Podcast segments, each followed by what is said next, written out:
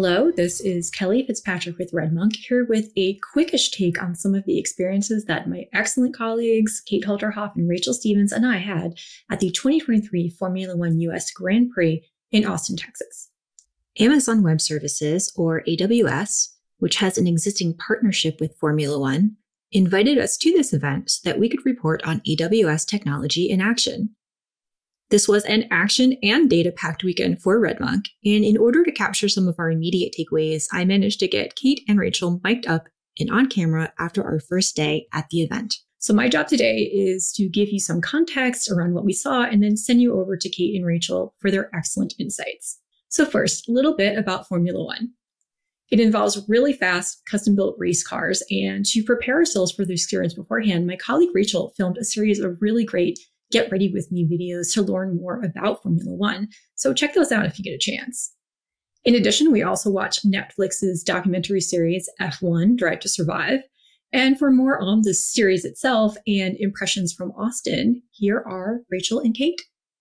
I, I, I watched Drive to Survive just to try to like as a crash course to get ready for this, but like I'm 100 percent gonna keep watching it afterwards. Like I think the show's incredible. like I really enjoyed like the drama of it. Like, it's, it's very good. Yeah, I mean it's, it's the Grand Prix here is is really taken over, and I mean just the number of folks who came to watch the qualifiers yesterday. It was it was uh, beyond anything, especially as, hot as it's been. Day. Hot.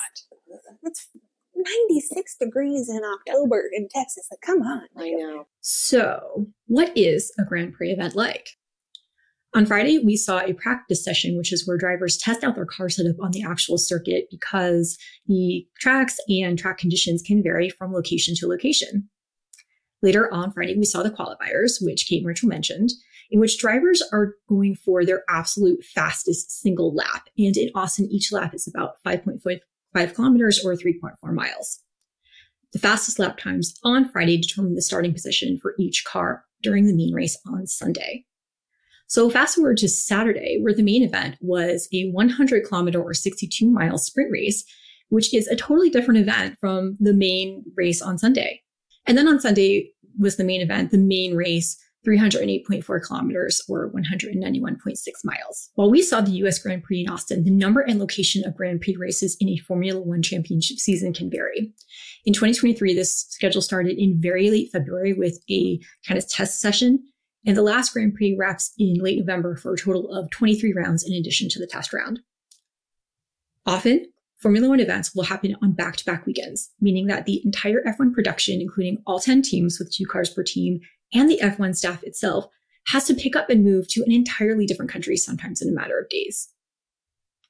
We were in Austin one weekend. The next weekend, the entire operation was off to Mexico City.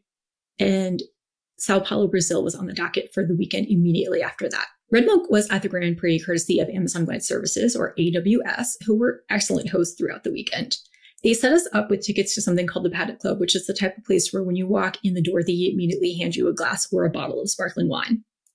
AWS also set us up with some pre briefings on the sport itself, the relationship among car, driver, and race engineers who are trying to optimize everything. And we also got to see some of the data that race engineers leverage to optimize elements involved in the overall performance of the car. In addition to their own experts, AWS set us up with personnel from both Formula One and the Ferrari team, both of whom have partnerships with AWS. One event that really stood out for me was our visit to the Formula One Broadcast Center or Event Technical Center, which is on site and is responsible for sending feed and data for broadcasts and also sending data to the teams. It is currently staffed by about 300 people with 170 people on site. And keep in mind that site moves around sometimes week to week and 130 at their home base location in UK. We got to speak with Pete Samara, who is the Director of Innovation and Digital Technology at Formula One. It's a fairly important job. And one of my one of my like very specific takeaways from the event was how important latency is to the technical center. And it's really interesting how the technical center handles latency, especially given that every broadcast is from a different location around the world. And what they figured out was that rather than achieve the absolute minimum latency that they could at any given moment, what they aim for is a minimum consistent latency. Because if they have that consistent latency, they can plan around it and everyone does better. Whereas a more variable latency can be tricky. And I believe that Pete said that from Australia, the race location that is farthest away from the home base in the UK, they could consistently achieve a latency of about 300 milliseconds. So now that you have some sense of what Formula One is all about, and some of the very cool opportunities that RedMonk had at the Grand Prix event in Austin, courtesy of AWS, let's check, check in on Kate and Rachel for more of their takeaways from the event. So, Rachel, some of the things that we've been hearing about um, F1 and its relationship to AI is that there are these real parallels that customers are seeing.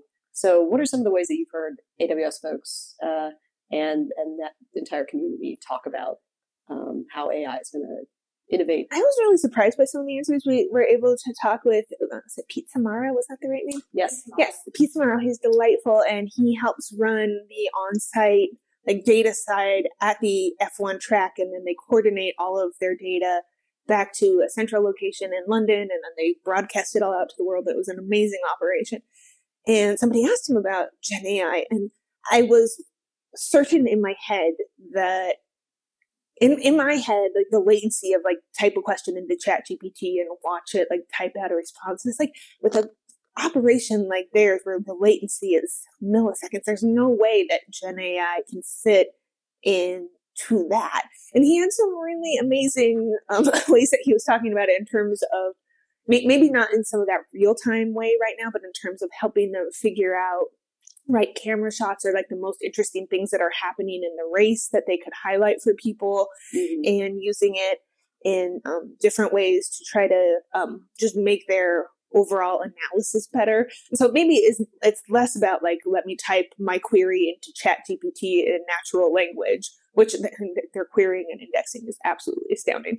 But it's like, it's a little bit less like that and more about like, how can we create a better holistic and more strategic product project or product, which I thought was phenomenal.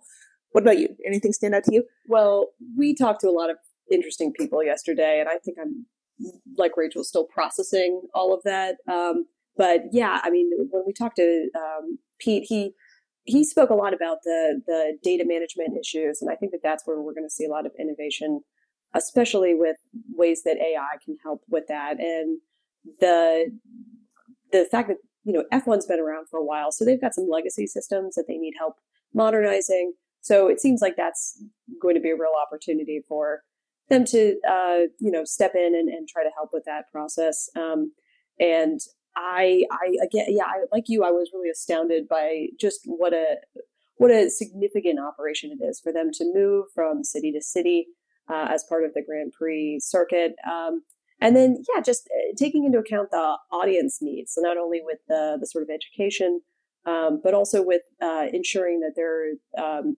giving audiences what they want out of that experience by, you know, following the stories of the drivers, but also making sure that they're highlighting the capabilities of the cars themselves. When Kate was talking about moving everything like city to city, they are bringing this they like build their own building like they have a building that they build they bring their own fiber they bring their own generators like they have no outside dependencies they are moving all of this stuff all around the world every time and like resetting up their entire data center basically it was phenomenal so one of the things that pete talked about was mm-hmm. their hybrid cloud strategy mm-hmm. and and what that um what that is looking like and how that's going to evolve going forward can you talk about that at all I can sure try. I don't know if I can the details right.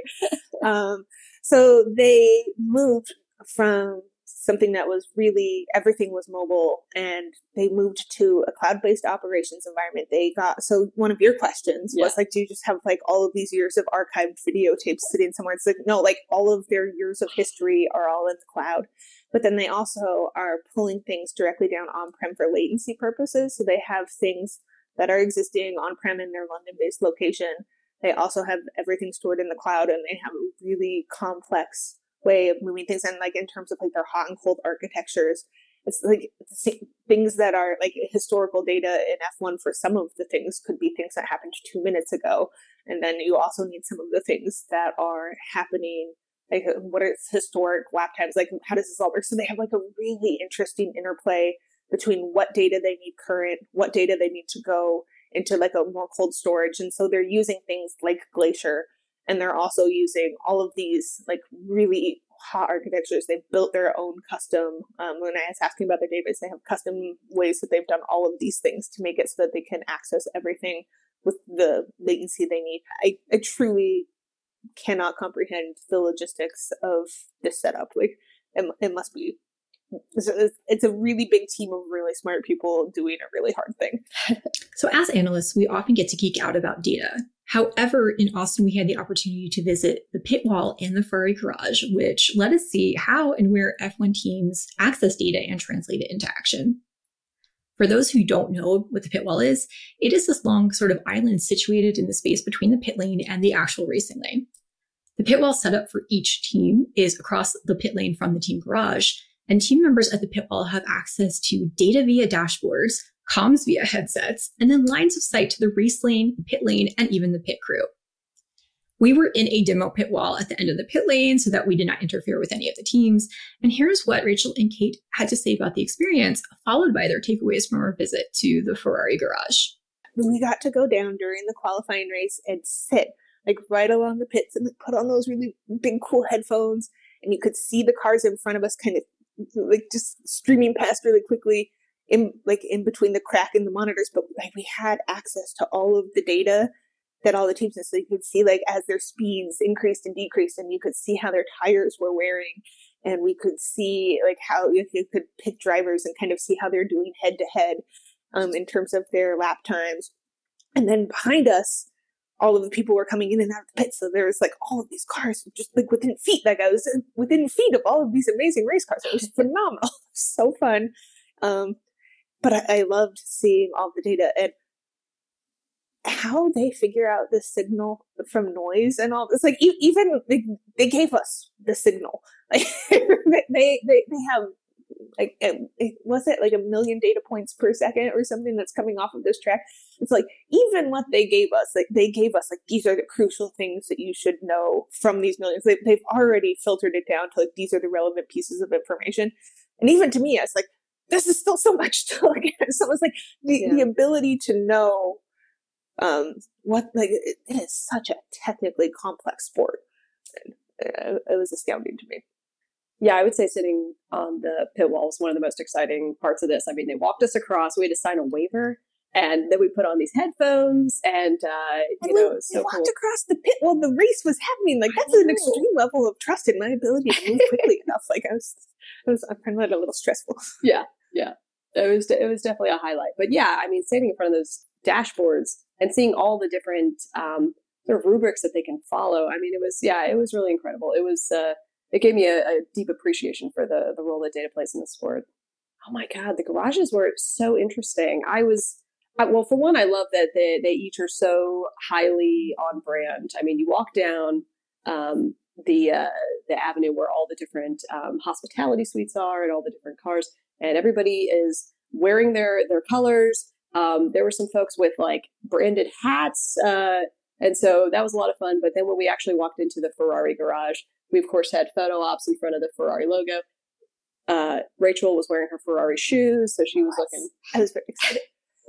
like the thing, the thing I struggle because like they go and like, the whole day is a lot of like put your hands in your pockets, like touch nothing when you get to go do all these cool things, which was great But I really, the only place I really struggled with this instruction was in the garages because they had all of these like walls of tires and they all looked so smooth and I just wanted to like pet them all. Right. I just wanted to tell you, it looks so smooth and soft. And, and that was before we like, really understood the role that the soft and medium tires had, how important that is to the race strategy. Yes.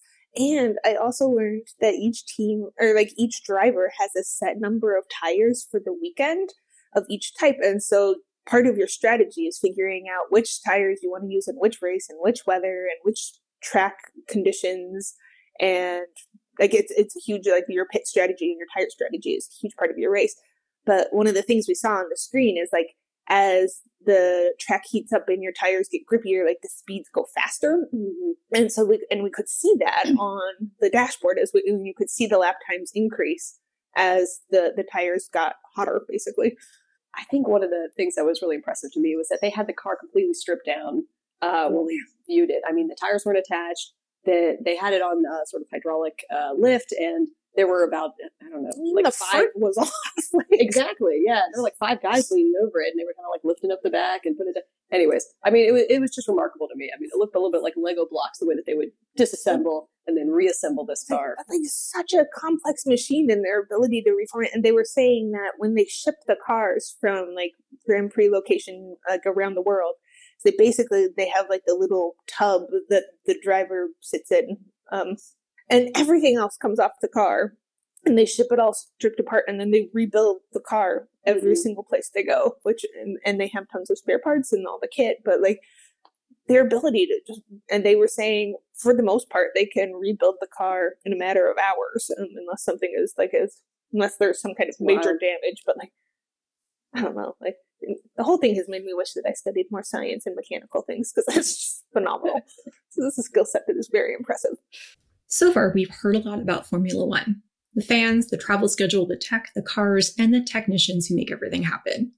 But at this point you're probably asking what about the drivers? Well, to better understand the relationship among the drivers, cars, and the teams that support them, we talked to Rob Smedley, who is currently an AWS brand ambassador and, among other things, a former Ferrari race engineer. He was kind enough to brief us with a presentation on Friday morning before we left the circuit for the qualifiers, and Rachel and Kate also had a chance to chat with him further at the Paddock Club. Here are their takeaways, and I'm also going to let them have the last word on our time at Formula One in Austin. I don't know if any of my questions stood out to me as much as your question around the role of like human and machine interactions. Mm-hmm. And one of the things that he said in the presentation is like you can there's so much work to optimize the machine in terms of other people's strategy and the heat and the temperature and all of the different things that are going into how you plan to race that day. Mm-hmm. And they're like it's just minute little tweaks that you can do that can make really big differences in all of your outcomes. Um, but the one thing that you can't necessarily plan around is the, the driver. driver. And, and so you can, you can do a lot, but I, I think one, I think realizing how athletic of a job it is to actually control that race car and the like the reaction times that we see. They did a lot of like slow mos of showing us down, slowing down the driver and showing us like all of the different things that they had to do to you know, correct a car when something went wrong, and it was really incredible. And these drivers are so skilled. But then he also gave the examples like what happens if your driver like had a fight with their partner before getting in the car, and like all of a sudden they're not in the right headspace and things. It's like so like there's a lot of things that you can't necessarily plan on, right? And so your question was around: Is yeah. there ever going to be an a move to remove that variable? Like, would you ever do driverless cars? Yeah, and he was like, absolutely not. I mean, that's what people the the fans are interested in and having that personality. But then uh, F1 is branded around, yeah, man and machine, which is something that, you know, that, that is, it's unacceptable to try to, to, to remove that. But I, I, do think it's interesting that, you know, we're, if, if AWS is so focused on data, you know, how is it that we're, you know, you can, can manage all of these, these aspects that like, and, and, and you know, the, the sort of changes that they're, they've spoken about have been like milliseconds. I mean, the, so so the reaction time is a big part of it but then also trying to convince um, drivers to actually follow some of the instructions that their pit crews are, are sending them. It could be a challenge i, I enjoyed that exchange because somebody said like the guidance that you can we don't call it guidance we call it instructions. But so funny. um, but it's also things like um, trying to like there's team strategy versus like personal driver strategy which is part of it. So it's like if you want to let the se- like if you have two drivers going ahead and you want the second driver to go because they that would be better for the overall team and like there there's some mm-hmm. really human like competitive elements in that right and so like that whole thing is so, so interesting but i love the way that rob phrased it. it was like humans are here to watch humans and it's the human element that makes it fun it's that competitive spirit that makes it yeah. fun it's that element of surprise that makes it fun. Right. And so like we, we can optimize things as much as we can on the machine side, but we still have to have that human side to yeah. make it an enjoyable experience for the fans and for everybody. Yeah. Yeah. One of the things that really uh, helped me to to understand the race better because so I, you know we've heard a lot of talks on this and and and um, I think a lot of the presenters have shown us the uh, chart of the track right and it's this like you know black line around the track and then they'll like show us where like use a heat map to show these hairpin turns. And it's like, okay, you know, it, it didn't really uh, have a, a, visceral effect on me until yesterday when I was able to actually get uh, into this basically a, a, a, a hayride for adults, which was a semi trailer with a big uh, uh, cart on the back, and they drove folks who were at the paddock club around the track, and we actually got to see this this poor truck driver try to take some of these turns, you know, with this huge trailer around. Uh, and, and, and trying to imagine what the the F one like doing it at 160 miles an hour. exactly exactly. You know they have to like slow down to all of 89 like I don't drive 89 on the highway. Oh my god. Uh, yeah so it was it was really I'm gonna daredevil over here. But it, it was it, that to me really helped. I didn't I, I couldn't visualize. I couldn't just feel how large the track was. And i also couldn't understand that these are not just like a normal turn on the road. Like these are actually like exaggerated. Like they are hairpin turns. So just the amount of control that these drivers have. They're truly athletes. It was that was meaningful. And when we talked, so when we were talking about the Rob Smedley part, like I loved the part of his comment where you talked about the heat maps, but they talked about all of the different like major forces. So it's like drag and downforce, and what were the other ones? Grip, grip, and Power. power. Yeah, power but th- but they use the heat maps as like this is the part of the track where this element is most important, and then how some of these are offsetting things. So like your drag and Right. your downforce are might not be they things where you're making trade offs and how you think about those trade offs Mhm. based off of the track you're on. And like, I don't know, like I'm I'm walking away from this just continually being impressed by the drivers and just impressed by the analytics that go into this. Like it's just amazing. Oh yeah, yeah, yeah. And I think having the actual experience really helped to make it concrete for me because it was all it all felt very abstract. Uh, you know, I can look at a architecture, I can look at a sort of schema of how things are supposed to happen. I can look at a, a, wall of data like we did um, yesterday. You know, they had the monitor up there with all the data, but unless you're actually watching those cars go faster than any anything I've ever seen in my life um, on the ground you know, basically through the fence. Uh, you know, we were kind of watching it. Here's the monitor, you know, and it was uh, they're just zipping by. I, you know, I, that it, that really made it uh, feel more real to me. It, it- Yes. it, yeah, it, it brought that data into the real world and, and made it um, much more. Um, I don't know, something that I could hold hold on to. Mm-hmm. It was unbelievable. It was. I didn't realize that this was my bucket list, but it turns out I did something that was on my bucket list yesterday. It was amazing. You're, you're rewriting your bucket. yeah. Do you do that where you like make yourself a Oh, list and then immediately cross something off? Like that's what happened to me yesterday. My philosophy is to just say yes to everything. You know, it's like, hey, I've never done this before. I'm all in. I'm all in. So like it, it was amazing. Thank you Amazon for making this happen. 'Cause, Oh, like this sure. this was a like a money can't buy kind of experience. Like Oh, this was sure. once in a lifetime. Yes.